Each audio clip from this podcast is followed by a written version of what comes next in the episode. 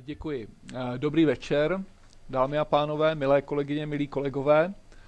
Dvě věci mě těší hned v úvodu tohoto večera, že zde vidím tolik mladých tváří, to znamená zájem o vědu mezi mladými lidmi a také to, že ehm, součástí, nebo jsem byl přizván jako představitel oboru, který obvykle není stotožňovan s takovou tou tvrdou vědou. My politologové nemáme bílé pláště, nechodíme do laboratoří, neděláme experimenty, i když mám dojem, že někteří politici jakoby se pokoušeli dělat experimenty, ale to není už politologie, to už je reálná politika a o té mluvit dnes nebudu, protože mi upozornili organizátoři, že o politice bych moc mluvit neměl, což mi ze začátku připadalo složité. Já jsem říkal, jsem politolog, o čem tedy mám mluvit, ale nakonec se ukázalo, že to bylo trochu nedorozumění, že se nemá jednat o nějakou propagandu i politickou samozřejmě. Takže to, že, se, to, že, to, že organizátoři vlastně tedy mají široký, široké pojetí vědy, které nezahrnuje pouze vědy přírodní, ale zahrnuje i vědy sociální a humanitní. Myslím si, že to je velmi důležité, protože v takovém tom obecném porozumění vědě to trochu splývá s vědami přírodními.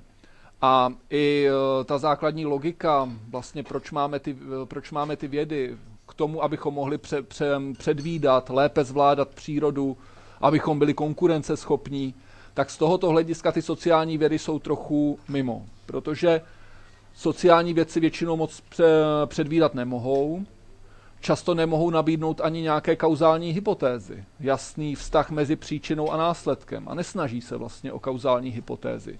Někteří ano, ale zdaleka ne všichni.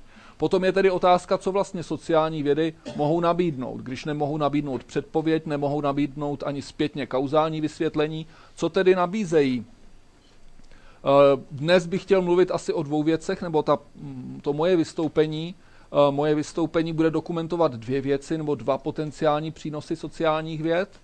A sice mohou problematizovat věci, které se zdají samozřejmé, které, se, které bereme jako běžné, tak ukážou, že vlastně úplně běžné nejsou.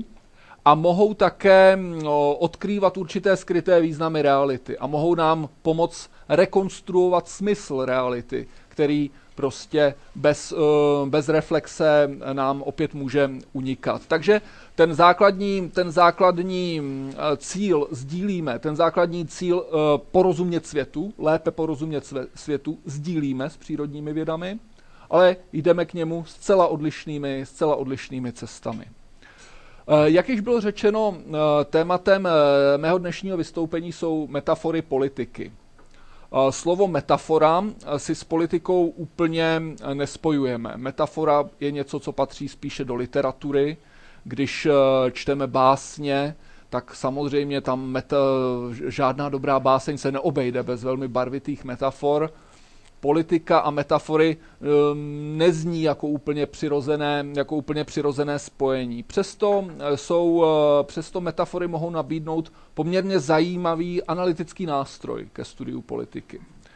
A o tom bych chtěl dnes eh, trochu podrobněji mluvit.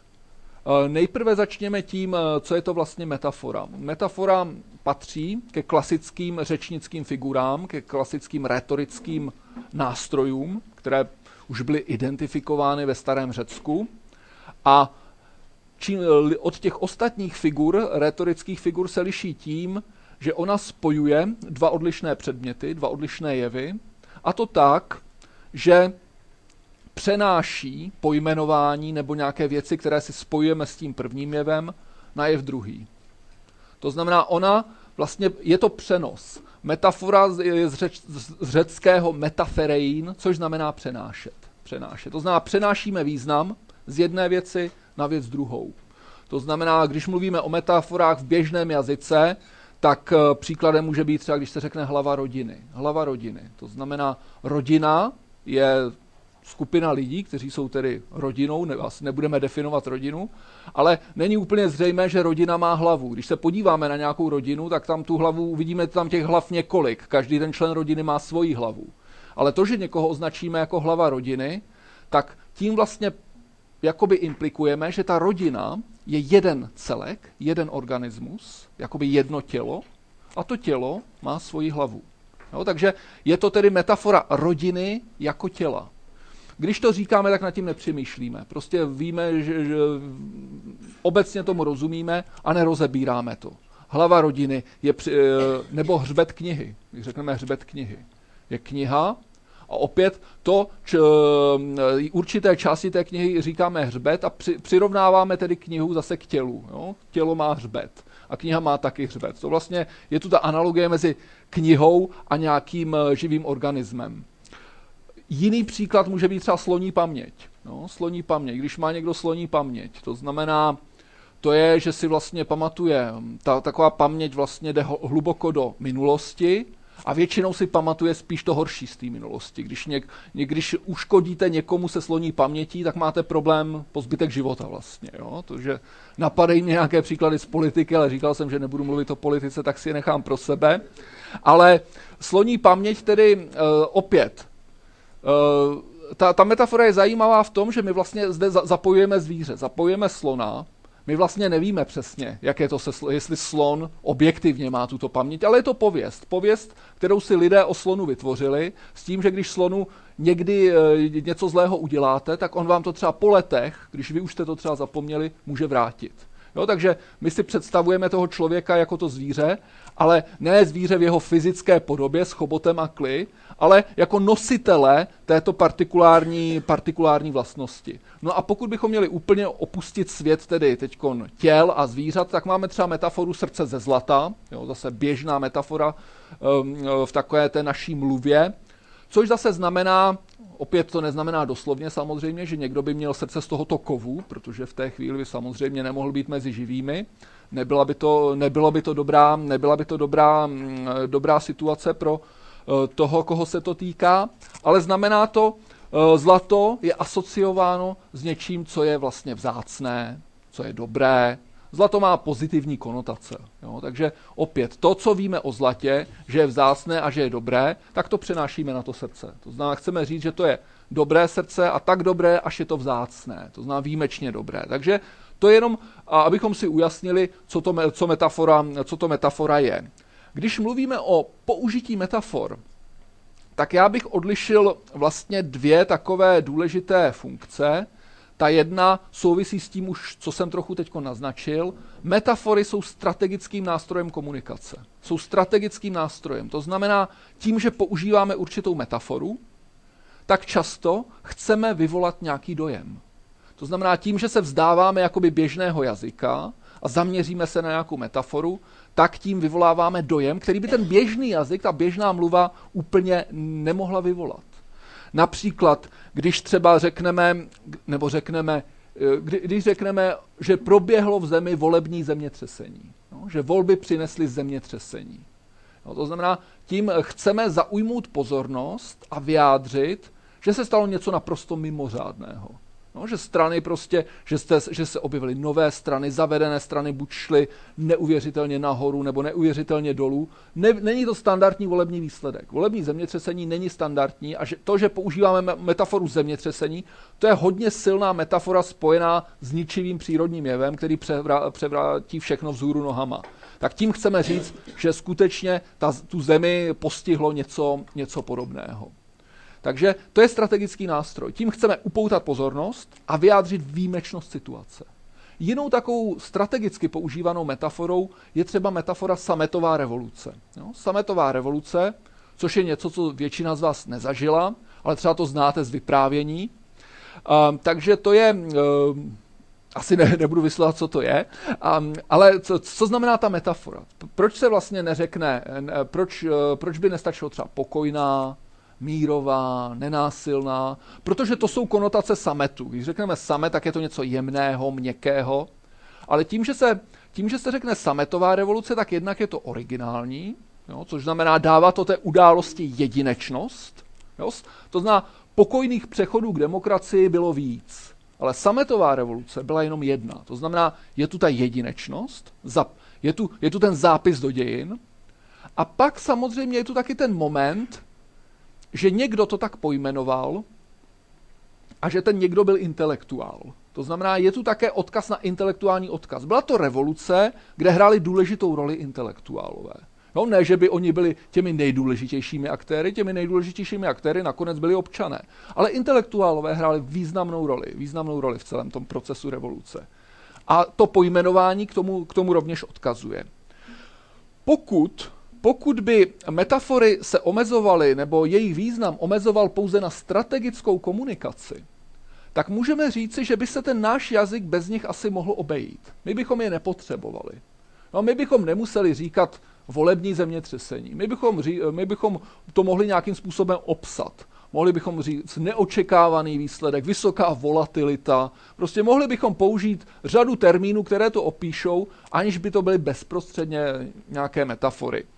A je názor, eh, řada, řada, eh, je určitý směr ve výzkumu, který vlastně říká, že metafory skutečně jsou pouze tyto strategické metafory a že jazyk se bez nich obejde.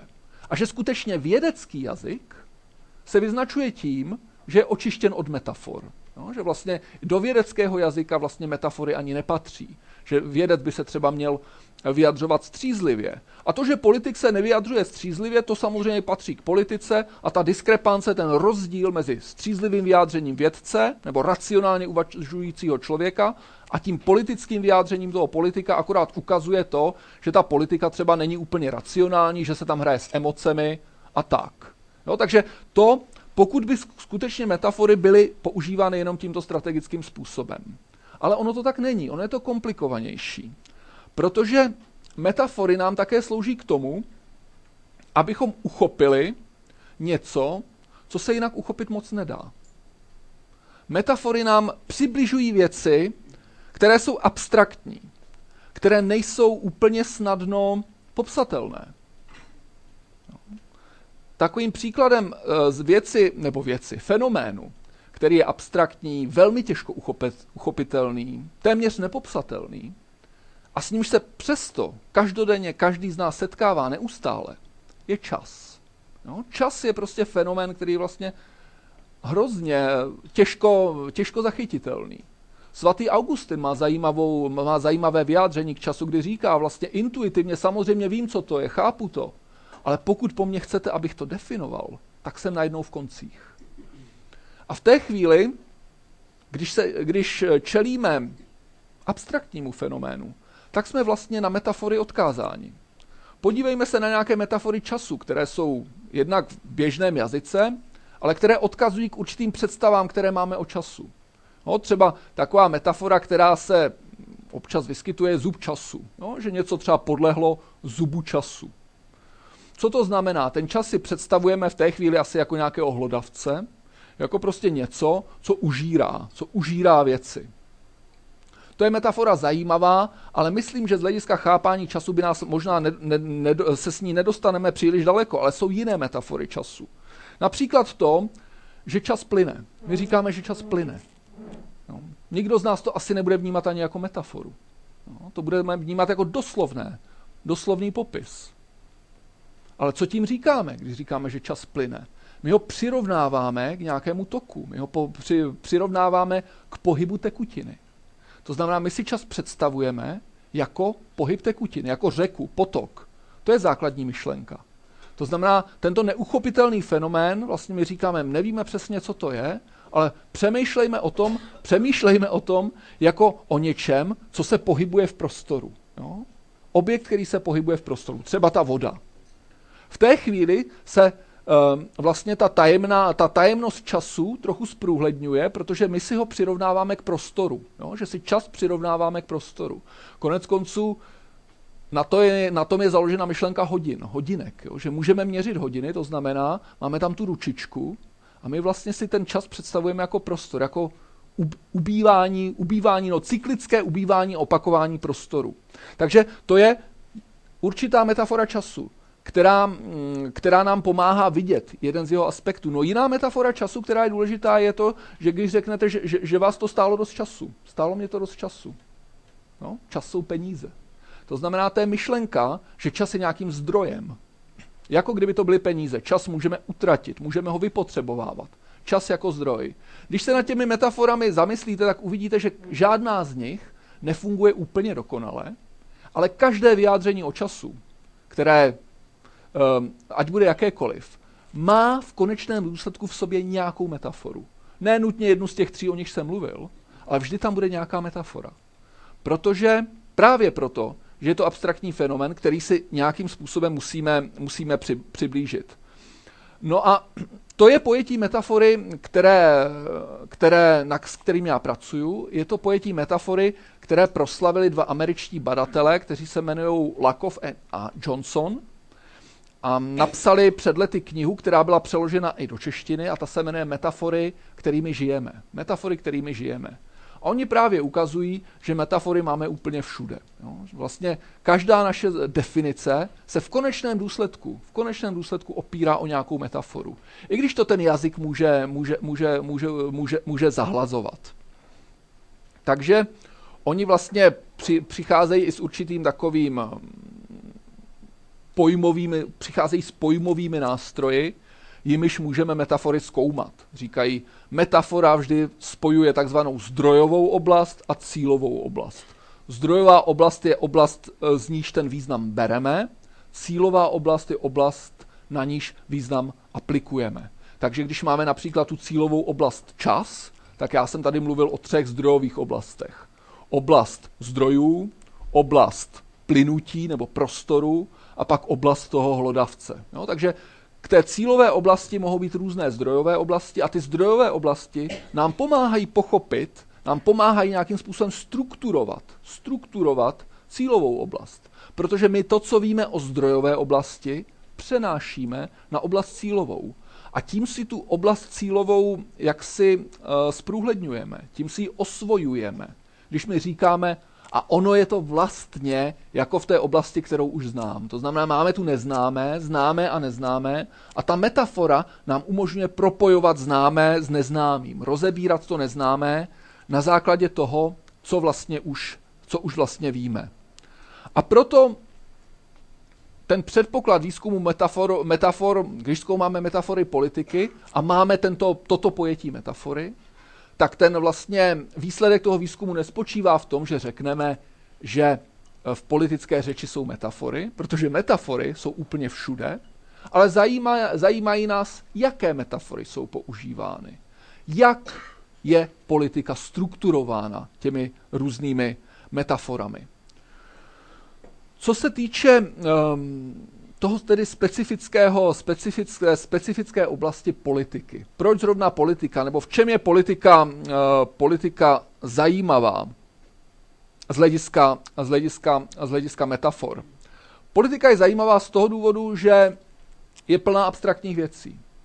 No, politika je vlastně hodně abstraktní. Naše pojetí politiky, tak jak známe politiku na západě, vlastně vyplývá ze státu. Jo? Vlastně nemůžeme mluvit o politice, aniž bychom nemluvili o státu. A pojem státu, to není něco, co by se bezprostředně nabízelo. Jo? To je něco, co si musíme nějak přiblížit, něčím, definovat. Ale v podstatě ten stát si vždycky nějak metaforizujeme. Vždy přicházíme s určitou metaforou státu, která je v hloubce našeho myšlení o státu. Tedy politika je zajímavá právě proto, že je tam spousta abstraktních věcí. A právě proto, že ty metafory jsou zde velmi silně přítomné. Ale pak je tu další aspekt politiky. Politika vlastně se odehrává především v komunikaci. Politiku často vytváří to, jakým způsobem se mluví. Politika vzchází z komunikace. A politika musí být srozumitelná širokému okruhu posluchačů, ne pouze hrstce vyvolených.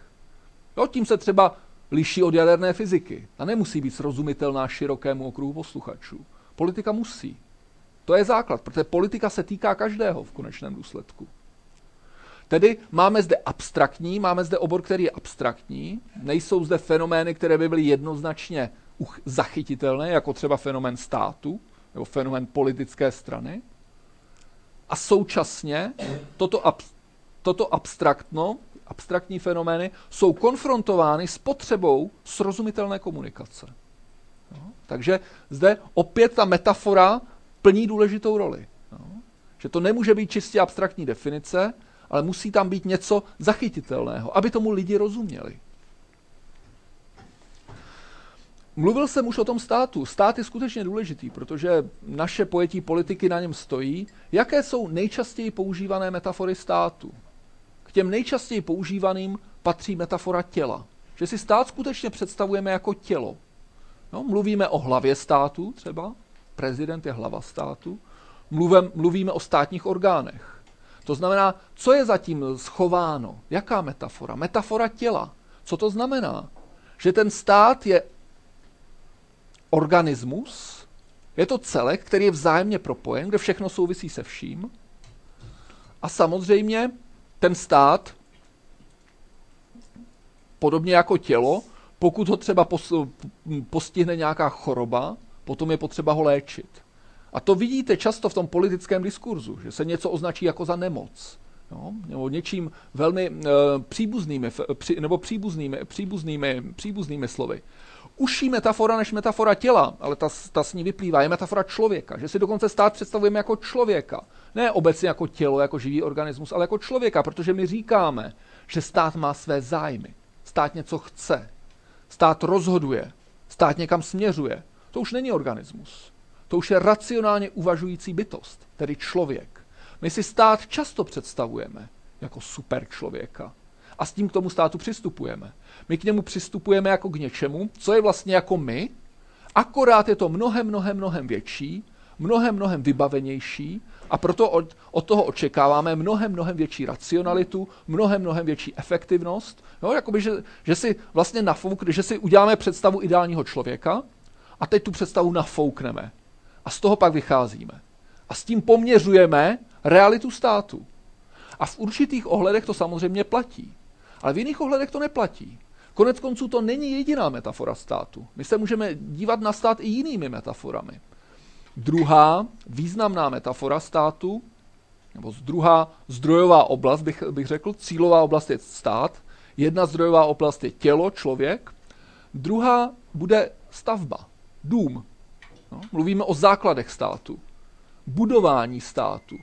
Jedna z nejvýznamnějších uh, knih uh, z první republiky, reflektující první republiku, se jmenuje Budování státu. To znamená, my si ten stát představujeme jako budovu, jo? jako nějakou stavbu. Což už zase má trochu jinou konotaci, má trochu jiné souvislosti, než když se ho představujeme jako to tělo. No už tam třeba nemusí být nutně hlava, Může se s tím, může se, může, může, může, se s tím domem eh, podnikat lecos, co se vlastně s tělem podnikat nedá.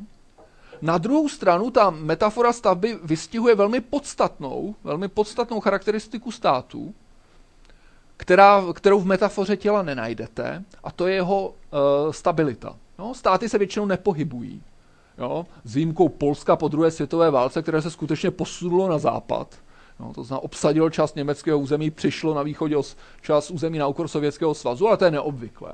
Státy se prostě nepohybují, jsou většinou teritoriálně velmi přesně vymezené. A to ta metafora toho domu, té stavby, velmi dobře vystihuje.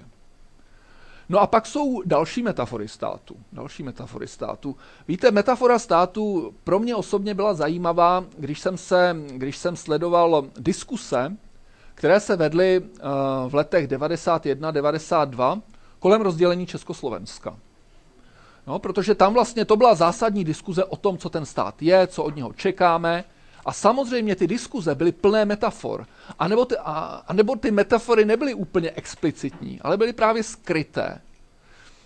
A když přijímáte metaforu státu jako člověka, jako těla, tak myšlenka rozdělení je naprosto nepřijatelná. To je něco, co se nesmí stát. Protože co se stane s tělem, které rozdělíte? No, zahyne. To je smrt, zkáza. A to je konec konců i jeden z důvodů, proč pro většinu států světa myšlenka nějakého rozdělení je naprosto nepřijatelná. No, Češi a Slováci v tomhle byli trochu výjimeční. Jo, to, když se budete bavit s lidmi, zejména z jiných částí světa, jak je to vlastně možné, že se ten stát rozdělil, aniž by jako nedošlo k nějakému krveprolití, ani by došlo skutečně k tomu zániku, tak oni to vlastně nepochopí. Když jim řeknete, my jsme se prostě domluvili, už to nějak nemělo tak úplně smysl, hádali jsme se furt, tak jsme si řekli, půjdeme každý svou cestou. To je nepochopitelné. Tohle se totiž s tělem stát nemůže. Jo, tam prostě nejde, aby plíce najednou řekli žaludku, hele už ne, nebo ruka řekla noze, ne prostě. To, to ne, to je nesmysl prostě, ne, nepochopitelný. A když je silná metafora těla, která proniká vším, tak to rozdělení státu je naprosto ne, nepřípustné. U budovy, u budovy to je možné, ale komplikované. Jo? Dělit budovu samozřejmě, můžete postavit třeba nějakou zeď, ale zase stavění zdí, zejména začátkem 90. let, to nebylo něco, co by bylo populární. Jo? Začátkem 90. let se zdi strhávaly. A myšlenka, že teda budeme uvažovat o Československu jako o budově, v níž teď postavíme zeď, to by asi nikdo nezískal. Tato, myšlenka by si moc na popularitě nezískala. A tak se vlastně přišlo s jinou metaforou, metaforou, která vlastně převážila, která byla velmi důležitá. A to byla metafora státu jako manželství. Jo, bylo to manželství. Tam už samozřejmě ten, to rozdělení si představit dokážeme.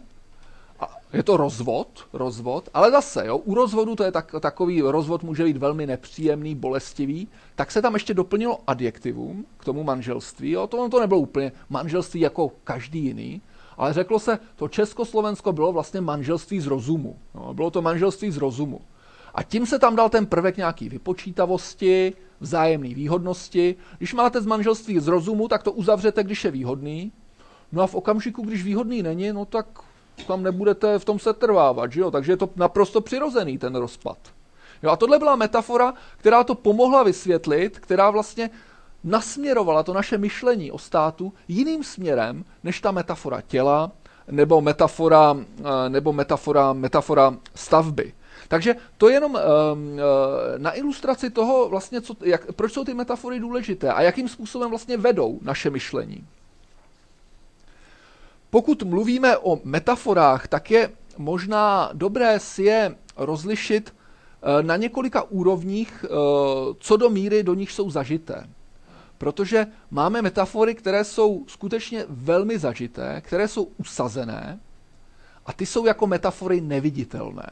No, to jsou v podstatě neviditelné metafory. Neviditelná metafora, usazená metafora je ta, která říká, že čas plyne. Jo, tam vlastně nikdo z nás nebude žádnou metaforu hledat, budeme to považovat za naprosto banální, standardní, pozitivní vyjádření. Ale přesto tam ta metafora je, ta metaforická souvislost tam je, ale už je tak zažitá, že je ta metafora skrytá. A to rozlišení, to, proč to vypichujeme a říkáme, že, že tu existuje tento typ metafor, usazených metafor, skrytých metafor, ten důvod je v tom, že tyto metafory jsou vlastně nejmocnější. Protože oni vedou naše myšlení a my si to vůbec neuvědomujeme. No, my prostě si, uh, my, my, my vlastně říkáme, my si říkáme, ale my, já teď žádnou metaforu nepoužívám, já říkám věci tak, jak jsou. Jo, to znamená, tam je ta myšlenka, že vyjadřuju věci tak, jak jsou. A když já vyjadřuju věci tak, jak jsou, tak to znamená, že k tomu není alternativa. No? Když, když vyjádříte věci, jak jsou, tak už se nehledá alternativa. Vy ne, nevyjadřujete jeden možný způsob, jak by věci mohly být. Ne, vyjadřujete věci tak, jak jsou, tečka. Není, není alternativa, není diskuse. A v tom je síla té metafory. V okamžiku, kdy prostě pracujete s touhle metaforou, nebo buď jste zajatcem této metafory, to znamená, že ani si to mluvčí neuvědomí, ani si to neuvědomujeme a vlastně ji reprodukujeme, a nebo ji můžeme využívat i strategicky. No, můžeme vlastně tu metaforu jakoby mobilizovat a těžko se proti tomu argumentuje, no, protože je to něco, co všichni považují za věc selského rozumu. On prostě řeknou si, ano, on říká prostě, jak to prostě je. A nebudou tam hledat žádný model, žádnou metaf, žádnou manipulaci, žádné předpoklady. Takže v tom je síla usazených metafor. Stát jako tělo, jo? příklad usazené metafory. Pak jsou metafory, které jsou o stupínek dál, to znamená, už jako metafory rozeznáváme, říkáme si, no to není úplně normální, standardní vyjádření, je to, je to metafora ale všichni rozumí. To znamená, tomu se říká konvenční metafory. Můžeme říct konvenční metafora, normální metafora. Třeba eh, příkladem takové politické metafory je Evropa jako dům, evropský dům. Jo. Toto je něco, co je celkem srozumitelný. Každý ví, že Evropa doopravdy není žádný dům, ale na druhou stranu rozumí té metafoře, rozumí, tím, co, rozumí tomu, co se tím vlastně asi chce říct. Jo, to jsou konvenční metafory, které jsou v běžném, eh, v běžném oběhu a jsou uznávány jako, jako metafory. No a pak je třetí, eh, třetí, eh, třetí mm, druh nebo třetí klasifikace, a to jsou nekonvenční metafory. Metafory, které právě třeba na, na, najdeme v těch básnických sbírkách, jo, kde si řekneme, aha, a teď nás to jakoby praští a začneme nad tím přemýšlet, co se tím vlastně myslí. V politice jich třeba tolik nenajdeme, ale jsou tam taky. A to je zaj- to, e, většinou je najdeme při nějakých zásadních pokusech o politickou inovaci. No, když prostě ten mluvčí chce vyjádřit něco, co se hrozně těžko vyjadřuje, a on právě přichází s nekonvenční metaforou, aby to zachytil. No příklad nekonvenční metafory, která podle mého názoru byla velmi zajímavá, ale která právě pro svou nekonvenčnost se taky tak úplně neuchytila, byla právě ta metafora z toho rozdělování Československa, takzvaný dvojdomek. No, to byla metafora, o níž se tehdy pokusil předseda české vlády Petr Pithart, a ten říkal vlastně dobře, tak my máme teď, Češi mají svou představu, Slováci mají svou představu, tak to zkusme to stejně nějak držet pohromadě, vytvořme jakýsi dvojdomek. Jo? A byl to vlastně jeho pokus o novou metaforu a ten pokus nevyšel. Jo? Ten pokus nevyšel, Eh, Petr Pithard byl za to vysmíván, já myslím, že nespravedlivě, protože to byl intelektuální výkon a byl to prostě pokus nějakým způsobem udržet, udržet stát, ale je to příklad metafory, která právě se snažila nějakým způsobem vlastně vyjádřit to, že Češi a Slováci nejsou úplně schopni žít v jednom státě, ale zároveň, a to bylo tehdy převládající veřejné mínění, nechtějí žít ve dvou, ve dvou oddělených státech. Jo? To veřejné mínění vlastně nepodporovalo rozdělení. No, tam byla silná nespokojenost s federací, ale také odmítání rozdělení státu. Takže ta metafora vlastně zachycovala velmi tuto velmi vlastně těžko vyjádřitelnou situaci, jo? právě tím dvoj, dvojdomkem. Co je zajímavé na metaforách, je právě ten způsob, jakým oni mohou žít svůj vlastní život.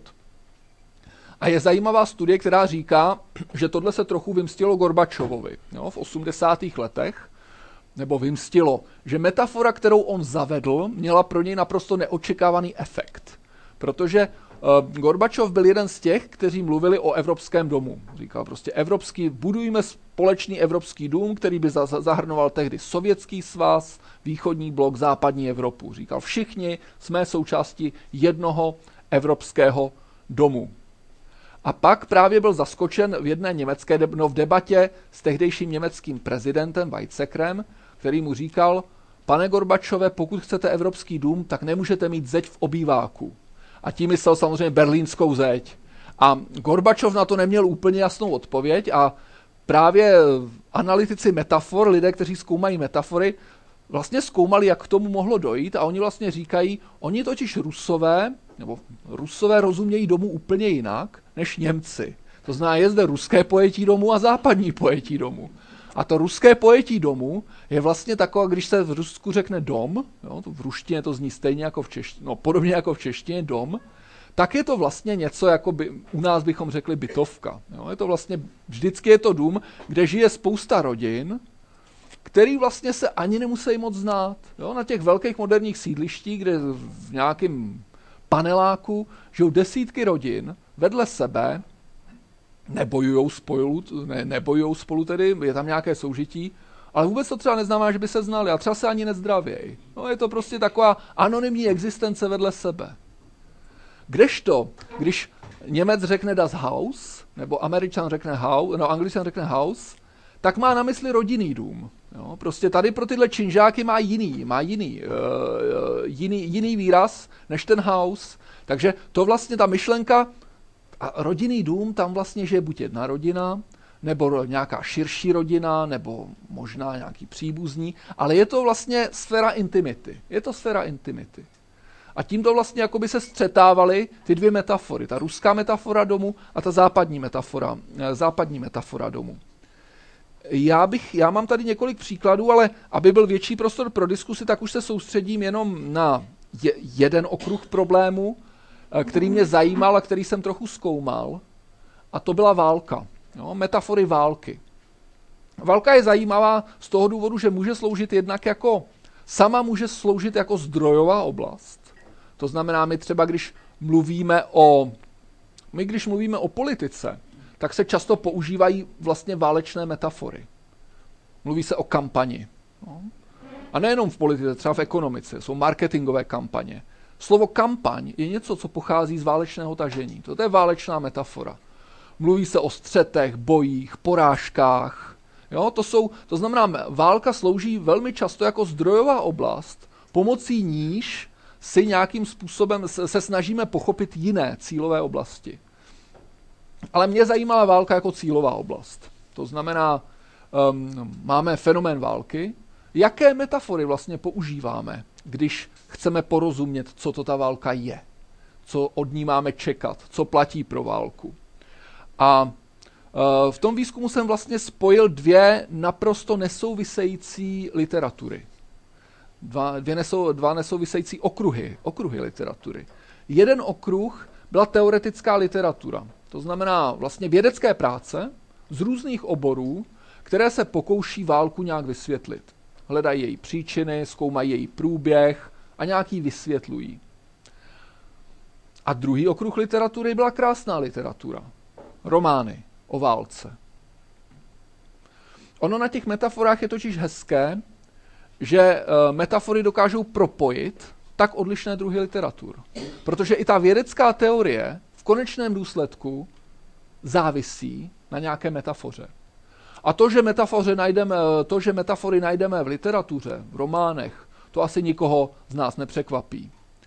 Eh, takže eh, k těm je vlastně zajímavý už ten přehled metafor, které, které vlastně používáme, když se snažíme pochopit válku. Jedna z nejsilnějších metafor, která se používá ve vědecké literatuře, v těch analýzách války, je, že válka je hra. No, válka jako hra. Dokonce máme i matematickou teorii, která se jmenuje teorie her. A herně teoretické modely, tyhle matematické modely, byly, jsou často vlastně používány k modelování konfliktů, k modelování střetů. Ono je pak zajímavé podívat se na ty implikace. Jo? Co to vlastně znamená, když vnímáme válku jako hru? Co se s tím nese? Jo? Obvykle, obvykle se s tím nese to, že se na válku díváme jako na nějaký racionální střed.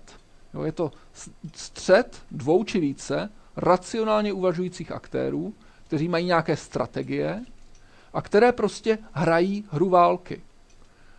Je to vlastně metafora, která válku jakoby očišťuje od utrpení. No, když je válka hra, tam není utrpení. Prostě hrajete hru. Jo? To utrpení se tam třeba někde vyskytuje, ale ne prvoplánově, až ve třetí, čtvrtý řadě. A často vůbec ne. Jo? Válka je prostě vnímaná jako střed těch dvou, dvou racionalit. To je, to je vlastně typické pro politologii. No, vlastně, no, obor, který je mi nejbližší, a to je obor mezinárodních vztahů. No, v mezinárodních vztazích myšlenka války jako hry patří k těm nejrozšířenějším modelům. My se vlastně snažíme racionálně zdůvodnit, proč někdo šel do války a proč v té válce postupoval tak, jak postupoval. Máme představu státu jako toho super jedince, který má ty cíle a střetává se s jinými super jedinci a ten výsledek tedy je občas válka.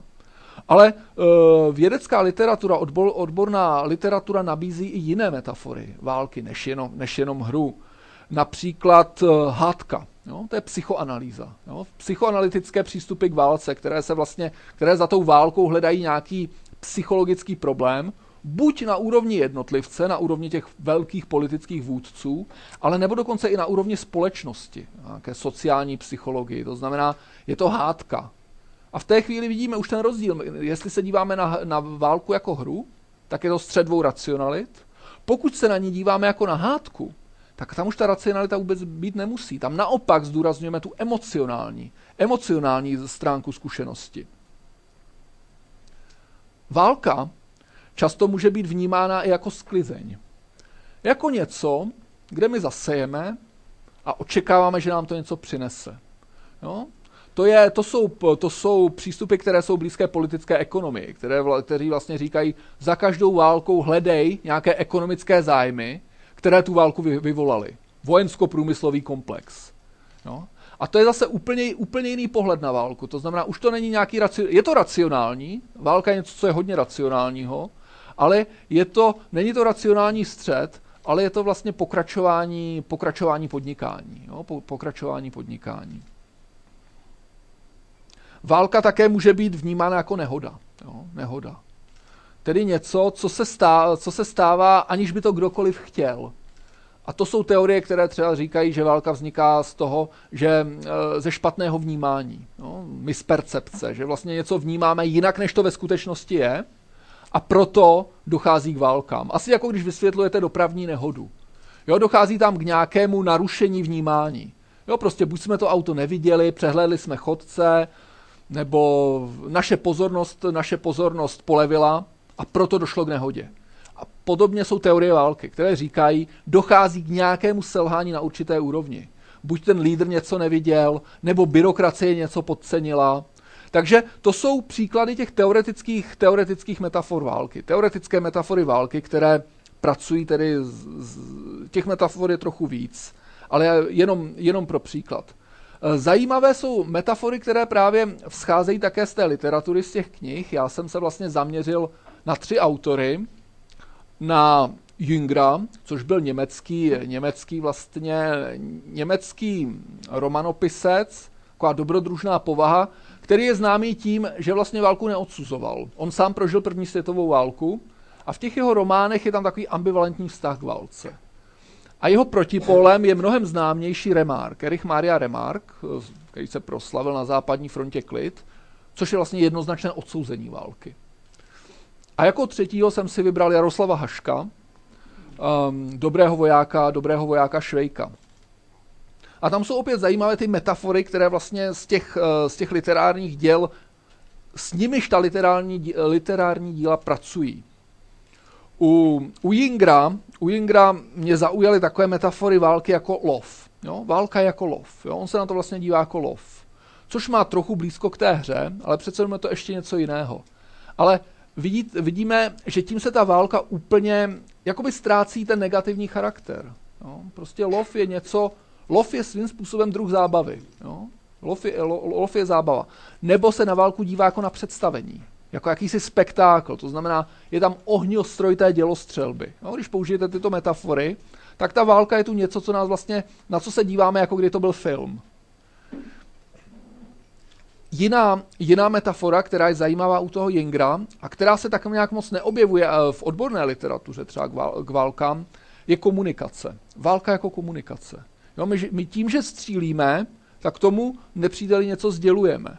A on tím, že po nás střílí, tak zase nám, eh, s námi komunikuje. Jo? Takže on vlastně používal, že ty kulomety spolu si povídají. Jo? Takže zase vidíme, že všechny ty tři, že ty tři metafory, které jsem uvedl, tak ty vlastně jakoby pomíjejí, po, pomíjejí ten nehumánní aspekt války. Ty vlastně se dívají na ní buď neutrálně, anebo v ní vidí i nějaký smysl.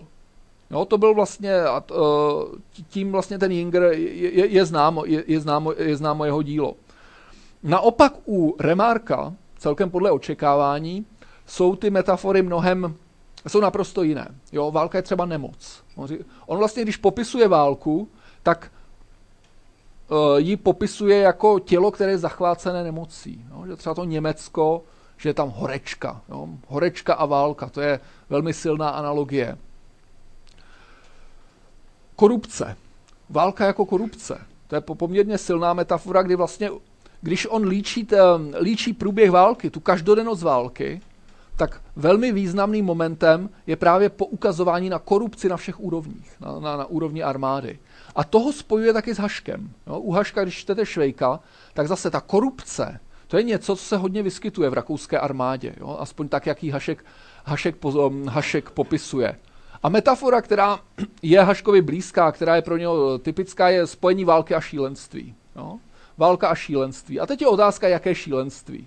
No, to je otázka vlastně, jak je to s tím statutem Švejka. Jo. Ale eh, je tam, je tam ten moment, eh, i když pomineme samotného Švejka, tak on vlastně tam líčí jednu, jednu situaci, kdy se jeden ten rakouský generál zblázní a rozesílá naprosto nesmyslné rozkazy a teď několik týdnů vlastně celé to, celá ta mašinérie s tím žije, akorát, že si říkají, no, on se vlastně zbláznil, to se musí ignorovat, protože pak chodí nějaké rozkazy od někoho jiného, které říkají, ignorujte ty rozkazy, které poslal on. Takže to je mm, tím, pardon, vlastně ta krásná literatura nás upozorňuje na určité dimenze války, které v té odborné literatuře eh, by často, často zanikly. Takže na úplný závěr, na úplný závěr, mm, proč si myslím, že je zajímavé podívat se na politiku mm, skrze, skrze metafory. Jednak metafory nám odhalují určité skryté významové struktury, které v tom běžném mm, které v té běžné řeči zůstávají jakoby neproblematizované, bereme je jako samozřejmé, říkáme si, ono to vlastně tak je. A když se na to podíváme z hlediska metafor, tak najednou vidíme, že to tak být nemusí a že jsou alternativy. No, že se to dá vyjádřit třeba jinak. Takže je to ta problematizace, která spočívá v odhalení, v odhalení významových struktur a v poukázání alternativ. Metafory jsou poměrně úsporným nástrojem zkoumání. Jo, úsporný nástroj zkoumání. To znamená, když zkoumáte metafory, tak není to nějak výzkumně nákladné. Je to poměrně koncentrovaný nástroj. Je to koncentrovaný nástroj, nemusíte číst dlouhé stohy, ale můžete na poměrně malém prostoru dojít k, ke smysluplnému závěru. A třetí, který je pro mě jeden z nejzajímavějších, je, že metafora je skutečným nástrojem multidisciplinárního výzkumu, nebo řekl bych dokonce interdisciplinárního, protože metafory nám umožňují propojovat naprosto odlišné typy naprosto odlišné typy, eh, typy diskurzu, typy řeči.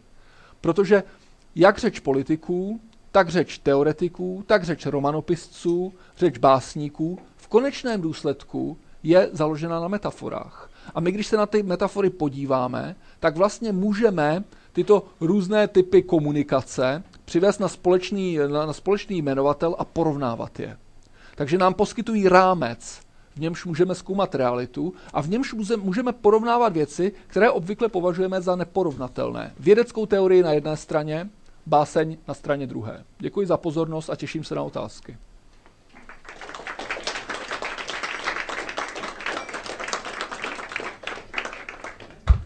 Tak já děkuji panu profesorovi za úvodní slovo a jak už bylo řečeno, tak teď je prostor pro vaše otázky. A abychom měli Science Café nahrané hezky v celku, tak eh, vás poprosím, budete-li mít otázku, eh, abyste se lehce přihlásili, abychom věděli, kam se obrátit a kam eh, dopravit mikrofon. Případně, pokud to bude tak lepší, tak vás poprosím, abyste nám vyšli trošku vstříc a zkrátka vás všechny poprosím o spolupráci při, při, při posílání mikrofonu a, a překonávání kabelů. Tak, první otázka. Tak.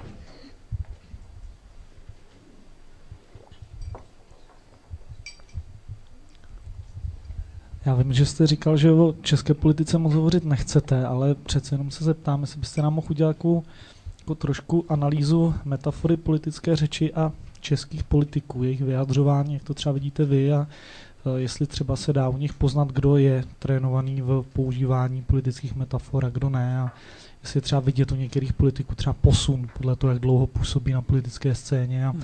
co by třeba like měl hledat během vyjadřování těch českých politiků. Děkuji, to není rozhodně jednoduchá otázka. Já jsem výzkum tohoto typu nedělal, jo, takže nemůžu dát nějakou, eh, nemůžu dát odpověď přesně na to, na co, na, na co jste se ptal, protože to by skutečně vyžadovalo výzkum. Ale dělal jsem vlastně trochu jiný výzkum českých politiků a porovnávali jsme právě metafory, které používají, když mluví o Evropě, o evropské integraci. A porovnávali jsme Václava Havla a Václava Klauze. No, takže tam to bylo poměrně zajímavé, kdy, protože když mluvíme o tom, jak si představit Evropskou unii, evropskou integraci, to je opět taková věc, která je dost abstraktní a je potřeba na to nějaká metafora. A ty metafory, které jsou nejčastější, a to se netýká jenom českého, českých debat, to se týká evropských debat, jsou metafory pohybu. To znamená, je silná metafora Evropské unie, která vlastně říká, Evropská unie je pohyb. Takovým nej, retoricky nejznámějším výrazem je cyklista, že si představujeme Evropskou unii jako cyklistu, který prostě šlape, který šlape po té silnici a v okamžiku, kdyby se zastavil, přestal šlapat, tak spadne. No, to je prostě jedna z nejsilnějších, eh, z nejsilnějších právě metafor Evrop, eh, Evropské unie, která jakoby zdůvodňuje, proč se Evropa musí dál a dál integrovat. No, protože když přestane, tak to celé skončí. Nebude to tak, že dojde do nějakého stacionárního, stabilního stavu, kde může přetrvávat dál. Ne, ona spadne. Takže to je jedna metafora. Metafora Evropské unie jako pohybu, která je velmi rozšířená v evropském diskurzu, ale opět samozřejmě není jediná. Jiná metafora je právě Evrops- je metafora Evropské unie jako určité stavby, domu. No, Evropská unie jako dům, to znamená má své základy, má své dokonce, často se mluví o oknu do Evropy, dveře do Evropy, mluví se o zdech, um, občas se říká pevnost Evropa, pevnost Evropa. Takže to je, uh, kdo mluví o Evropě jako o domu, tak se na ní dívá přece jenom trochu jinak, než ten, kdo mluví o Evropě jako o pohybu, protože dům jednoho dne bývá postaven. A to, co pak na něm děláte, to už je údržba, ale není to, že byste ho úplně předělávali pořád. Jo? Takže ta metafora je trochu statičtější. Říká vlastně ta... Uh, oni, se mohou, oni se mohou překrývat s těmi, kteří chápou Evropu jako pohyb, když řeknou, dobře, to staveniště. Jo? To znamená, furt se staví, ale v určitý chvíli bude dostavěno a pak to končí. No a pak je tu třetí silná metafora Evropy a ta vlastně říká, že Evropa je rovnováha.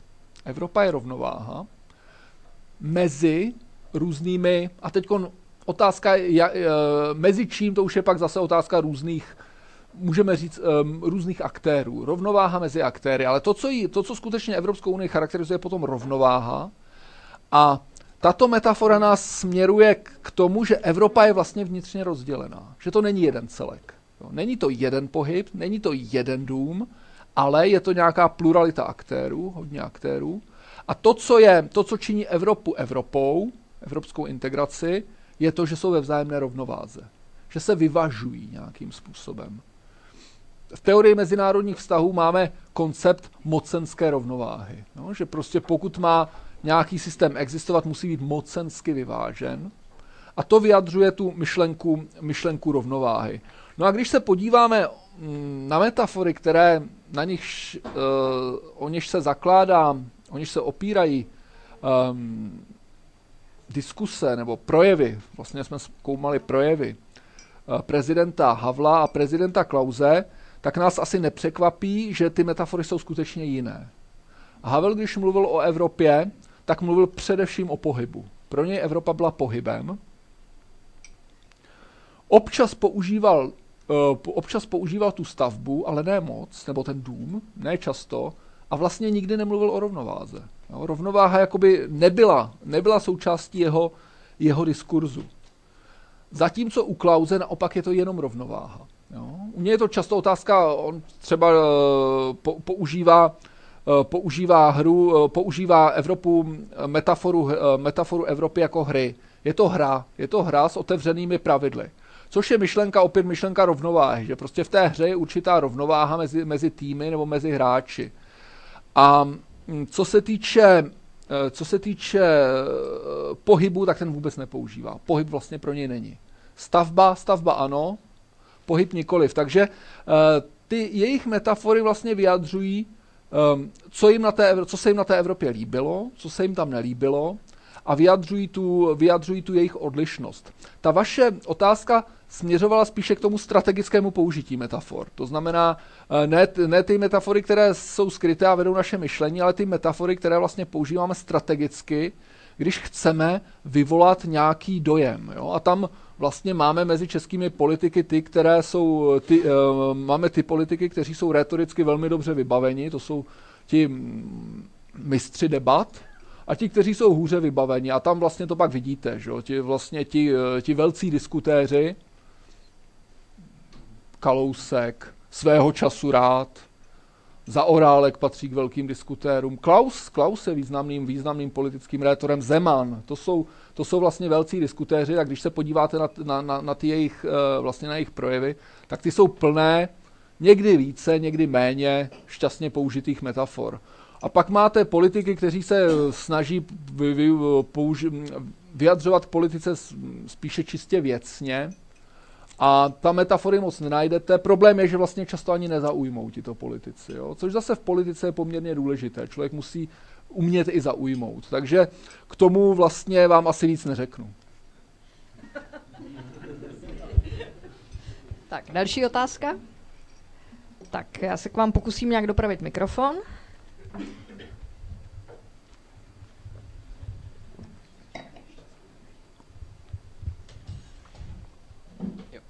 Eh, dobrý den, mě by zajímalo, zda každé použití metafory sebou nenese riziko misinterpretace a e, nepochopení, tím víc, čím jsou buď ty původní obory, nebo ty oblasti, nebo třeba původní jazyky, z kterých ty komunikéři vycházejí a e, jestli se dá stanovit, kdy už ta míra rizika převažuje nad tou výhodností použít tu metaforu. Hmm. No, myslím, to, to je samozřejmě velmi důležitá otázka, protože víte, metafora nám část reality osvětluje a část nám zatemňuje. No, každá metafora, to jinak nejde. Ale co je ta alternativa? Jo? My vlastně my vlastně nemáme, mm, my v, v konečném důsledku jsme vždy odkázáni na nějakou metaforu, takže to, ta alternativa, nebo k tomu, abychom se bránili zatemnění metafory, k tomu, aby jsme se bránili tomu, že nás metafora svede, že nás povede, že nás povede k neporozumění, tomu se můžeme bránit ne tím, že se budeme snažit metafory překonat, ale že se jich budeme snažit mít více. Že se k jednomu fenoménu, k té jedné cílové oblasti, budeme hledat více zdrojových oblastí. To znamená, že se na stát nebudeme dívat pouze jako na tělo, nebo pouze jako na stavbu, ale že si uvědomíme, že se na stát můžeme dívat i jinými způsoby, jinými metaforami. To je, to je jediné východisko, protože zejména v politice je velmi těžké říci, co je objektivní realita, co je ta správná definice. Jo? Všechny politické fenomény státem, počína, státem počínaje mají desítky, desítky různých definic. A každá ta definice se na stát dívá z jiného úhlu. Nasvěcuje prostě jinou perspektivu. To znamená, my nemáme jednu správnou objektivní realitu. S níž bychom pak poměřovali ty metafory a říkali, tady, nás tam, tady vlastně ta metafora už je v rozporu s objektivní realitou. Ne. My máme různé pohledy a je, naše jediná šance je, že je kombinujeme, že je klademe vedle sebe a že jsme si vědomi té plurality. Jo? Jiné východisko není. Další otázka?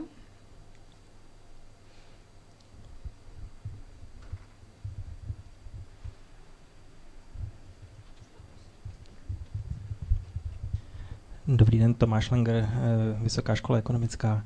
Já bych se rád eh, zeptal v kontextu toho, čím jste teď právě eh, končil, jak se toto hledání alternativních metafor, různých pohledů promítá třeba při vaší výuce, jakým způsobem tady s tím pracujete v momentu, kdy učíte své studenty a snažíte se jim na jednu stranu zpřístupnit, o čem je ten politický řez světem, ale zároveň i provést eh, tím, o čem je politologie. Hmm. Děkuji. Děkuji. Já mám, já mám v tomhle možná trochu štěstí, oborový štěstí, řekl bych oborové štěstí, by se to dalo nazvat, protože um, to vztáhnu na předmět um, teorie mezinárodních vztahů, uh, který učím také. A tam vlastně se to vyloženě nabízí, protože v teorii mezinárodních vztahů nemáme jednu všeobecně přijímanou teorii. Tam máme hned několik teorií. Máme tam realismus, liberalismus, konstruktivismus, neomarxistické přístupy, další teorie. Takže vlastně ehm, já vlastně i v té výuce říkám studentům, já vám vlastně neříkám, která teorie je ta pravá, ta správná, ačkoliv já sám mám své vlastní preference, ale Eh, já, vás, já, vám, já vám chci vysvětlit vnitřní fungování té teorie. V čem je ta teorie koherentní, co nám dokáže dobře chytit, co nám do, dokáže dobře vysvětlit a kde je naopak ta teorie slepá. To znamená, pro mě ta teorie je jako ta metafora. Jo? Vlastně ono v, v základu každé té teorie je vlastně, jsou nějaké, jsou nějaké hluboké metafory, usazené metafory. A myslím si, že to je vlastně velmi důležité. Prostě um, i pro praktickou politiku, zejména mezinárodní politiku schopnost nedívat se na svět jenom z jedné perspektivy, ale schopnost podívat se na svět z perspektivy jiné a nejlépe i z, třeba z perspektivy nepřítele nebo z perspektivy protivníka, toho druhého. Jo, základem vlastně diplomacie a základem, základem diplomacie musí být to, že oba dva, kteří spolu komunikují, jsou schopni porozumět tomu druhému a porozumět tomu druhému je schopnost podívat se na svět z perspektivy toho druhého. A k tomu k tomu nám vlastně pomáhají třeba ty různé teorie mezinárodních vztahů, které vlastně tyto pohledy jakoby formalizují, kde můžeme říct, on se na to dívá spíš realisticky nebo spíš liberálně. A nicméně v řadě praktických případů nebudeme schopni říci, co to je vlastně za teoretické stanovisko a pak máme ty metafory. Jo, my můžeme říct, on se vlastně na to celé dívá jako na nějakou hru, kdežto ten druhý se na to dívá jako na nějaký biznis, zatímco já se na to dívám jako na lásku, jo, třeba, jo. A můžete mít takovýhle střed teďkon. Ale a ten střed tam bude, ten střed je reálný, ale tím, že vy víte, nebo že jste, že, že jste schopen podívat se na svět očima toho druhého, tak aspoň víte, o, o, oč v tom střetu jde a kde by se případně dala hledat nějaká, nějaká východiska.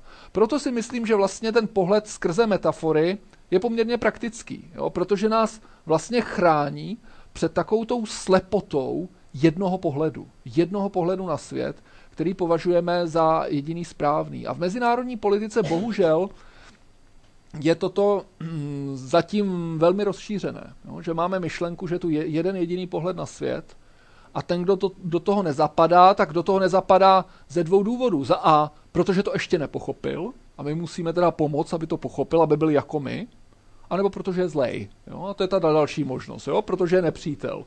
A to je hrozně nebezpečný samozřejmě. A myslím si, že Západ udělal třeba spoustu chyb. Spoustu chyb právě tím, že se díval na svět tímto způsobem. Tím nechci říct, že ti aktéři, kteří nejsou západní, jsou toho ušetřeni. Samozřejmě toho nejsou ušetřeni a dělají ty samé, dělají ty samé chyby. Akorát, že často mají mnohem méně prostředků pro to, aby napáchali, aby, napáchali, eh, aby, aby, aby, aby, vytvořili, problém, aby vytvořili víc problémů než my. Tak, děkuju. Tak, další otázka. Eh, tak. Tam? Tak, Tam ano. Je.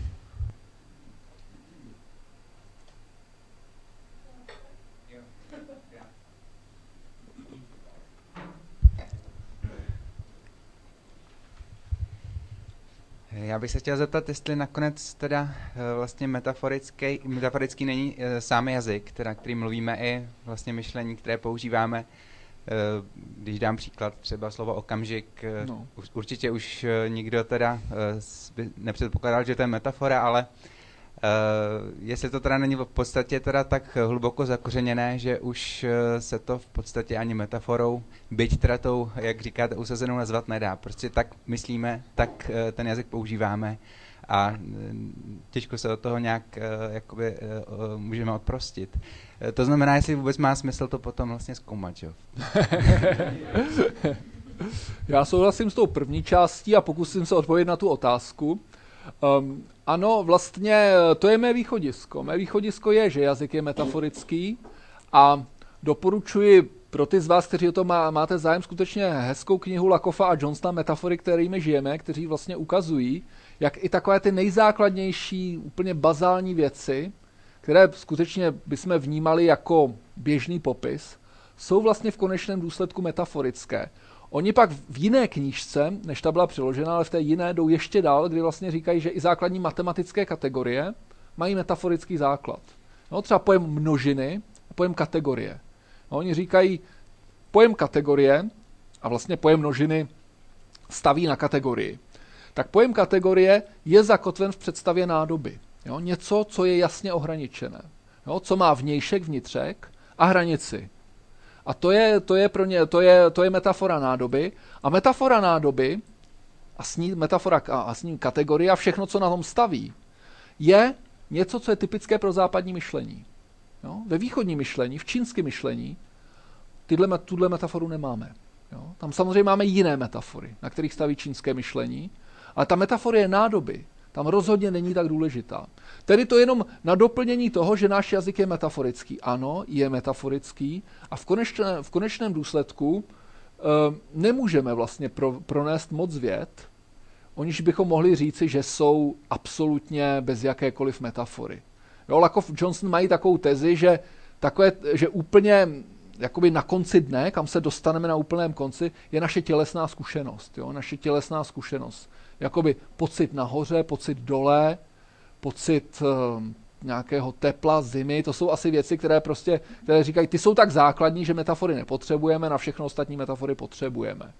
Já bych řekl, že metafory možná potřebujeme i na, na, na tuto tělesnou zkušenost, ale to je druhá debata. Tedy metafory jsou všude Ale to neznamená, že bychom je neměli zkoumat, protože samozřejmě výsledek našeho zkoumání není, že metafory jsou všude, to je předpoklad. Výsledek je to, jaké jsou to metafory. Jak o tom státu přemýšlíme. Jak přemýšlíme o té válce.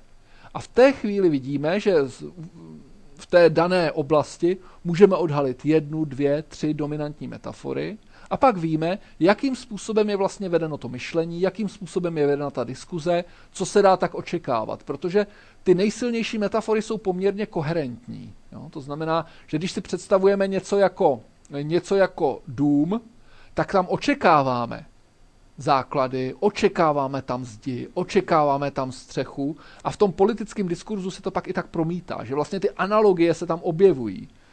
A oni v, té knihe, v, oni v knize metafory, které, kterými žijeme, právě ukazují tu koherenci metafor, těch nejdůležitějších metafor. Takže ne, že tu metafory jsou, to víme, to je předpoklad, ale jaké jsou to metafory a kam nás vedou.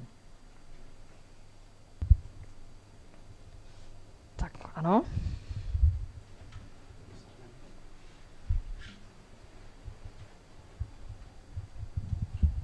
Dobrý večer. Eh, já bych měl takovou, mm, možná, možná je to spíš taková semantická problematika, ale mě hodně eh, tady ta diskuze o těch metaforách eh, připomíná Dawkinsovu teorii memů. Hmm. Pracuje se s tím, pracuje se právě s metaforami i, i v rámci memetické teorie? Ta, tak to vás zklamu. Já, tuhle, já, sam, já jsem o Dawkinsovi slyšel, ale prostě nečet jsem ho takže nejsem schopen, nejsem vlastně schopen na tohle odpovědět. Pokud byste ten mem dokázal nějak stručně přiblížit, tak bych třeba uh, mohl říct, jestli tam vidím analogii nebo ne. Je, jestli se to teda dovolím parafrázovat, eh, možná, že si to nepamatuju tak zcela přesně, eh, tak MEM byla analogie, která byla vytvořena na základě toho, že víme, co to je gen, nebo máme aspoň hmm. velice dobrou představu, co to je gen. A MEM je vlastně, to, že existují MEMy, je hypotéza, eh, že se jedná o jakési druhy informací, eh, které se vyznačují podobnými charakteristikami jako geny, akorát se pohybují v jiném prostředí, v prostředí eh, našich hlav. To znamená, reprezentují nový, nový typ evoluce, ale samozřejmě mm, jsou odlišné od genů, ovládají je jiná pravidla, ale na, na jisté úrovni se chovají značně podobně. To znamená, snaží se replikovat, mutují, Eh, šíří se nebo naopak umírají v závislosti na nějakých eh, selektivních tlacích. K tomu mohu říct asi tolik. Um, právě protože o tom příliš nevím a možná to bude trochu i zavádějící, ale vlastně ona, ta teorie Dawkinsonova trochu má blízko k tomu, k čemu se říká někdy biologický determinismus. To znamená, snaží se určit určité základní stavební kameny reality, které jsou objektivní a které samozřejmě podléhají evoluci, nějak se vyvíjejí, ale mají ten materiální, biologický, biologický charakter. Pokud bych to měl spojit s teorií metafor, tak bych si dokázal představit, že může vzniknout teorie, a že třeba Lakoff a Johnson eh, by s tím souhlasili, že ty memy jsou tou základní zdrojovou oblastí vlastně pro naše porozumění světu. To znamená, že jsou tu nějaké základní uh, tedy říká se to mem, mem, základní balíčky, základní balíčky informační, které jsou objektivní a na nichž potom vlastně stavíme tu konstrukci naší, naší reality, která už není objektivní, ale spíš intersubjektivní. Takže tam si to dokážu představit, ale jak říkám, nejsem, nejsem příliš znalý, tak je to možná trochu mimo. Tak, děkuji. Tak já využiju příležitosti a zeptám se také. Eh, mě by zajímalo, zdali eh, třeba v zahraničí existuje nějaký výzkum, jak ty metafory vlastně mají sami ti mluvčí. Eh, tedy v tomto případě politici, protože dovedu si představit, že někteří to mají skutečně promyšlené, to proč zvolí zrovna tu konkrétní metaforu, ale u některých mám pocit, že by se mohlo jednat jenom o užití metafory ve smyslu nějakého kliše, které se jim zrovna hodí do projevu tak, aby vypadal aby nějak vypadal zkrátka. Tak zdali nějaký takový výzkum třeba zahraničí existuje.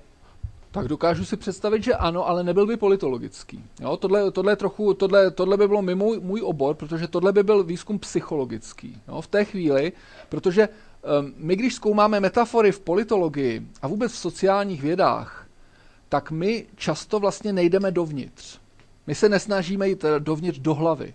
My se nesnažíme jít do hlavy toho politika otázky, které si klademe, nesouvisejí s tím, jestli třeba lže nebo nelže. No, to, protože eh, to, co vlastně nabízí náš obor, eh, náš obor nám nenabízí nástroje, které by, se nám, které by dokázaly na toto odpovědět. Na, možná je nabízí psychologie, ale samozřejmě psychologie by potom musela mít toho politika nějak k dispozici. Že? Asi by se ho museli nějak testovat a museli by s ním, eh, nemohli by se asi spolehnout pouze na to, že se budou dívat, že se budou dívat na to, co říká. Um, pro nás, nebo pro mě, pro ten můj výzkum vlastně je zajímavé to, že protože eh, jedna z těch výhrad vlastně, která se vlastně týká obecně výzkumu diskurzu, když někdo zkoumá politiku tak, že se dívá na to, co politici říkají, no to je vlastně výzkum diskurzu, dis, politického diskurzu se. Tak k tomu se dá, k tomu, eh, proti tomu existuje určitá námitka, často opakovaná a poměrně věrohodná, která říká, proč poslouchat, co ty politici říkají, když oni většinou lžou. Jo. A to je silná námitka. Jo. To je silná námitka, která se nedá smést. Jo. Nebo říkají polopravdu. Protože tak to asi skutečně je. Jo. Oni jako občas říkají pravdu, ale málo kdy řeknou celou pravdu. Jo. To, to prostě asi moc nejde. Ale a tak někdo říká, dobře, vy, kteří zkoumáte diskurs, tak vlastně zkoumáte něco, o čem vlastně nevíte, jestli je to vůbec pravda tak proč to zkoumáte? Jo? Proč třeba neskoumáte radši ekonomické toky nebo nějaký reální věci, které, kteří se dají, které, se dají, které se skutečně dají uh, zkoumat bez ohledu na to, jestli lže nebo nelže. Ale pro výzkum diskurzu je právě zajímavé to, že vás to vlastně vůbec nemusí zajímat. Protože ta zajímavá otázka je, proč on se cítí nucen používat ty metafory, které používá. Jo? A tam je vlastně, to je, to je postaveno na myšlence, že jsou tu nějaké skryté diskurzivní struktury. Nějaké struktury, které ovládají způsob, jakým mluvíme o politice. A když chce být politik úspěšný, tak se snaží ty struktury mobilizovat. Snaží se říkat určité věci, bez ohledu na to, jestli je o tom vnitřně přesvědčen nebo ne, protože ví, že to je třeba pro něj výhodné. Uveďme příklad. Většina států která vyhlašuje válku, nebo která, ne, ona už se válka moc dneska nevyhlašuje, to bylo dřív, tak většina států, která jde do války, většinou bez vyhlášení, zdůvodňuje ten krok tak, že říká, že chtějí zachránit mír. Jo? Našli byste málo států, který prostě něco takového neřeknou. A to je zajímavé, jo? Tak často to, někdy to asi bude pravda, někdy ten politik skutečně o tom může být přesvědčen, jo? že bojuje za záchranu míru, ale často to bude naprosto cynická manipulace. No, on má třeba nějaký naprosto jasný materiální cíl, ovládnout území. A přesto řekne, já bojuju, abych zachránil mír. A pro nás je zajímavá vlastně ta otázka, proč to říká. A ono nám to ukazuje, že je tu něco, co ho nutí říct, aby, že, že bojuje, aby zachránil mír. A toto něco je jakási norma. No, že existuje norma mezinárodního společenství, která válku jako takovou činí těžko obhajitelnou. A jediný případ, kdy ta válka je přijatelná, je skutečně, že mír je, eh, je případ, kdy mír je ohrožen a on ho zachraňuje. Takže ono, ten výzkum nám třeba nám neříká nic o pravdomluvnosti toho politika, nic o jeho motivech, ale říká nám něco o tom, co je přijatelné v daném společenství. No, a když teda všichni politici, nebo všichni, eh, když většina lidí, kteří jdou do války, zachraňují mír, tak se tím dovídáme, že je, důležitý, že je důležitá záchrana míru. Ono to může znít banálně, ale pak v nějakých konkrétnějších situacích, když se právě podíváme, jak lidé argumentují, co používají, tak zjistíme, že jsou tam určité věci, ke kterým, ke kterým se oni cítí, cítí být uh, přitahováni. Eh, pěkný příklad z vnitropolitice, z domácí politiky je to, že Dneska, eh, dneska on už to vlastně trvá řadu let a není to pouze v České republice, ale na západě, v dalších státech, vidíme, že je tu obrovský, obrovský nárůst ekonomických metafor, tržních metafor. Jo? To znamená, všichni se najednou mění na klienty. Jo? Úředník se mění na manažera. Jo? A nejlépe krizového manažera. Jo? Věci se prodávají, nakupují, je tu efektivnost. To znamená, diskurs, slova, výrazy, které jsou typické pro jednu oblast naší činnosti, jako je podnikání, ekonomické, tržní vztahy, se najednou přenáší i na ostatní společenské vztahy. Jo, u školství je to typické. Jo, u školství, že vlastně pomalu už se nebude moc mluvit o studentech, ale bude se mluvit o klientech. A to je, to je trend, to je určitý trend, který nám zase něco říká. A teď my nemusíme řešit, jestli ten, kdo to říká, si je skutečně o tom přesvědčen, jo, že to tak má být. Ale on cítí, že když to řekne, tak to bude společensky přijato a on bude vnímán jako někdo, kdo je tak říkajíc in. Jo? Kdo prostě ví, ví, ví, ví, jak věci jsou, ví, co je správné. A v tom je kouzlo těch metafor, protože nám to říká, že kapitalismus vlastně se stává tím hlavním standardem, jímž ceníme, podle něž vnímáme ostatní společenské aktivity. No, to znamená, do té míry, do jaké jsme schopni ty aktivity vyjádřit v jazyku, typický, typick, který je typický pro kapitalismus, pro tržní vztahy, tak do té míry ty aktivity mají smysl. Pokud je nedokážeme vyjádřit tím vztahem, to znamená klient, prodej, nákup, zákazník, efektivnost, tak najednou jakoby neměli smysl. Jo? Nemáme ty slova pro ně. Takže to nám něco říká o společnosti, bez ohledu na to, jestli lidi lžou, co si ve skutečnosti myslí, ale je tu něco, co eh, je nutí mluvit tímto způsobem. A to něco je tu vždycky. Jo? Každá, každá, každá společnost má tato pravidla, a ty se samozřejmě v čase vyvíjejí, v čase se mění. Před 30 lety samozřejmě se nemluvilo o klientech, tržních vztazích, to se mluvilo o budování, že o socialismu a o, o jiných věcech. Jo? Ale vždy, vždy něco takového bude. A jedno, jestli ta společnost je demokratická nebo demokratická není. Jo? Vždy, je tu, vždy jsou tu tyto struktury. Tak, další otázka někde?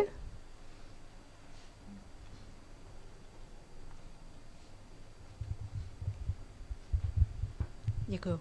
Takže vy vlastně říkáte, že uh, bychom mohli, nebo když bychom zkoumali metafory, tak bychom pomocí, tak bychom je mohli považovat za určité znaky, uh, které nám vypovídají něco o společnosti.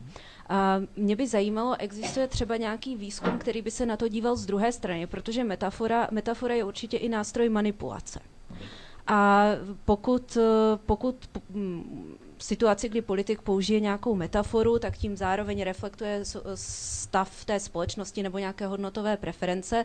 Existuje nějaký výzkum nějakého toho opačného procesu, kdyby třeba nějaká, uh, já nevím, řekněme nějaký nový neotřelý způsob použití určité metafory by zpětně uh, ovlivňoval ten systém hodnotový nebo s ním nějakým způsobem manipuloval.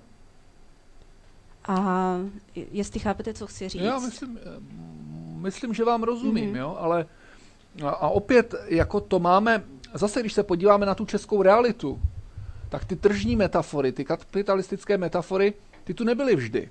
Jo, ty přicházejí v určitém období. To znamená, ty přicházejí zejména teda v období, já jsem teda, mi bylo řečeno, že nemám mluvit o české politice, ale přece jenom se tomu asi nevyhneme, ale v obdobu, samozřejmě v období počátku transformace. To znamená, to je vlastně skupina ekonomů kolem Václava Klauze. Ty do značné míry byly nositeli tohohle diskurzu. Jo? Toho, že vlastně převádíme společenské vztahy na tu ekonomickou realitu. A tam byl... A teď je otázka, do jaké míry... Um, když, když použijeme to, to slovo manipulace, tak to není úplně férový z, to, z tohohle hlediska, protože často ten jazyk skutečně odráží to, jak se ti lidé dívají na svět. Jo, z jejich hlediska to nebyla nějaká manipulace, že by si řekli, tak a teď musíme, teď musíme používat tato slova, protože tato slova vyvolají tento efekt. Někdy to tak bylo, ale často to bylo, protože oni mluvili tak říkajíc, jak jim zobák narost. Jo, protože oni se pohybovali v prostředí, kde e, vlastně studovali ekonomické teorie, bavili se, o, bavili se o trhu, bavili se o těchto věcech a často, a v tom je možná to jejich selhání, neznali jiná prostředí. Jo, ta, potom eh, ten, eh, ten problém spočívá v určité názorové omezenosti, jo, že znali vlastně tu, jenom toto prostředí a jakékoliv jiné prostředí, když ho rozebírali, tak ho rozebírali tím jazykem, tím svým jazykem, který znali. Takže řekl bych, že zrovna v českém prostředí můžeme velmi dobře vystopovat, velmi dobře vystopovat ty uh, vlastně momenty, kdy se tento jazyk začíná uplatňovat a kdy se postupně rozlevá do společnosti. Ale samozřejmě ono se to nedá přisoudit nějaké určité skupině, protože on je to určitý trend, eh, který, je, který je vlastně blízký celému západu. A dnes s globalizací i, i, i vlastně je nezápadní části světa. Jo, to souvisí vlastně s tím postavením, které má v každé moderní společnosti, a jedno, jestli je to Spojené, Spojené státy, Francie, Německo nebo Čína, Japonsko, Brazílie, jedno. Tak v každé západní společnosti má toto výrazné postavení právě trh, právě kapitalistická ekonomika. Takže to vlastně nahrává, to tomu nahrává, bez ohledu na to, jestli je někde nějaká skupinka nebo není.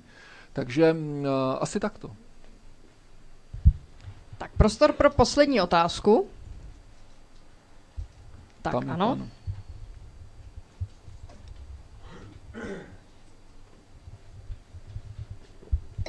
Dobrý večer. Já bych se vás zeptal, jaké metafory byste využil k eh, studiu vlastně současné zuřící obchodní války a startujícímu procesu relokalizace ve smyslu odpojování jednotlivých trhů do center Severní Amerika, Evropa a Asie. Hmm. Díky a obchodní válku myslíte mezi kým, kterou obchodní válku? Eh, primárně mezi těmito centry, sekundárně například v Evropě mezi severní částí Evropy, respektive zemí jo, národních států na severu a na jihu. Jasně, jasně. Díky. No, tak to, to po mně chcete trochu víc, než jsem čekal, chcete, abych vymyslel metaforu. Já ty metafory spíš zkoumám, ale je, ne, ono je zajímavý, co jste vy použil. Jo? Vy jste vlastně, vy jste totiž použil pro označení těch vztahů, které dnes panují, jednak uvnitř Evropy, ale jednak na globální scéně, vy jste použil metaforu války, jo? což je vlastně velmi silná metafora. Jo? To je jedna z nejsilnějších metafor, které můžeme použít. Takže vy jste to vlastně vyjádřil metaforou, metaforou toho konfliktu na život a na smrt. Já bych neřekl, že je to vlastně tak silné. Já bych asi použil jinou metaforu. Jo? Já bych použil jinou metaforu. A teď teda, když mluvím a přemýšlím, tak je otázka, jaká metafora, jaká metafora by to byla. Jestli je to, jestli je to metafora hry, jo? možná na té globální úrovni by to možná byla spíše metafora hry, hra na rozdíl od války, když je použijeme jako zdrojové oblasti, je trochu neutrálnější. Jo? Tam není vyloženě ten boj na život a na smrt. Ale je to určitý střed, v, němž, v němž každý má své strategie, a které se nějak, eh, kde každý chce vyhrát. Eh, jiná možná metafora, která mě napadá, je určitá metafora, mm, no teď byla by to metafora asi nedorozumění. Jo? Nedorozumění. To, že vlastně, nebo když bych teda použil metaforu, tak asi dialog hluchých, jo, dialog hluchých. Jo, že vlastně to není ani válka, ani hra, není to teda ani ten epický střed dvou vůlí, což je válka, ani hra, což je střed dvou racionalit, ale je to dialog hluchých. Jo? To znamená, každý má určitou představu a ty tu představu hlásá do světa a ten jeho vzkaz jakoby prochází, aniž by byl kýmkoliv zaznamenán a ten druhý na to reaguje svým, on na to nereaguje, ten druhý prostě zase říká ten svůj vzkaz a řekl bych, že často, často právě i, i uvnitř té Evropské unie, když se díváme na ten rozpor mezi severní Evropou a jižní Evropou, tak je to vlastně dialog hluchý, kdy vlastně jedni nerozumí a nechtějí rozumět těm druhým. A to, a to platí v Evropě, kde ty státy mají k sobě úplně nejblíž. Když to se na to díváme z hlediska mezinárodních vztahů, když to porovnáváme se vztahy mezi Evropou a Amerikou, Amerikou, Čínou, Evropou, Čínou. Takže tam, řekněme, v Evropě dialog nedoslých, nedoslýchavých, kdežto na globální úrovni dialog hluchých. No, takže děkuju. Tak to byla závěrečná metafora. Eh, a já si dovolím za nás za všechny poděkovat panu profesoru Drulákovi za jeho vystoupení. Děkujeme. Děkuji. Děkuji, děkuji za trpělivost, děkuji za vaši trpělivost a děkuji za vaše dotazy.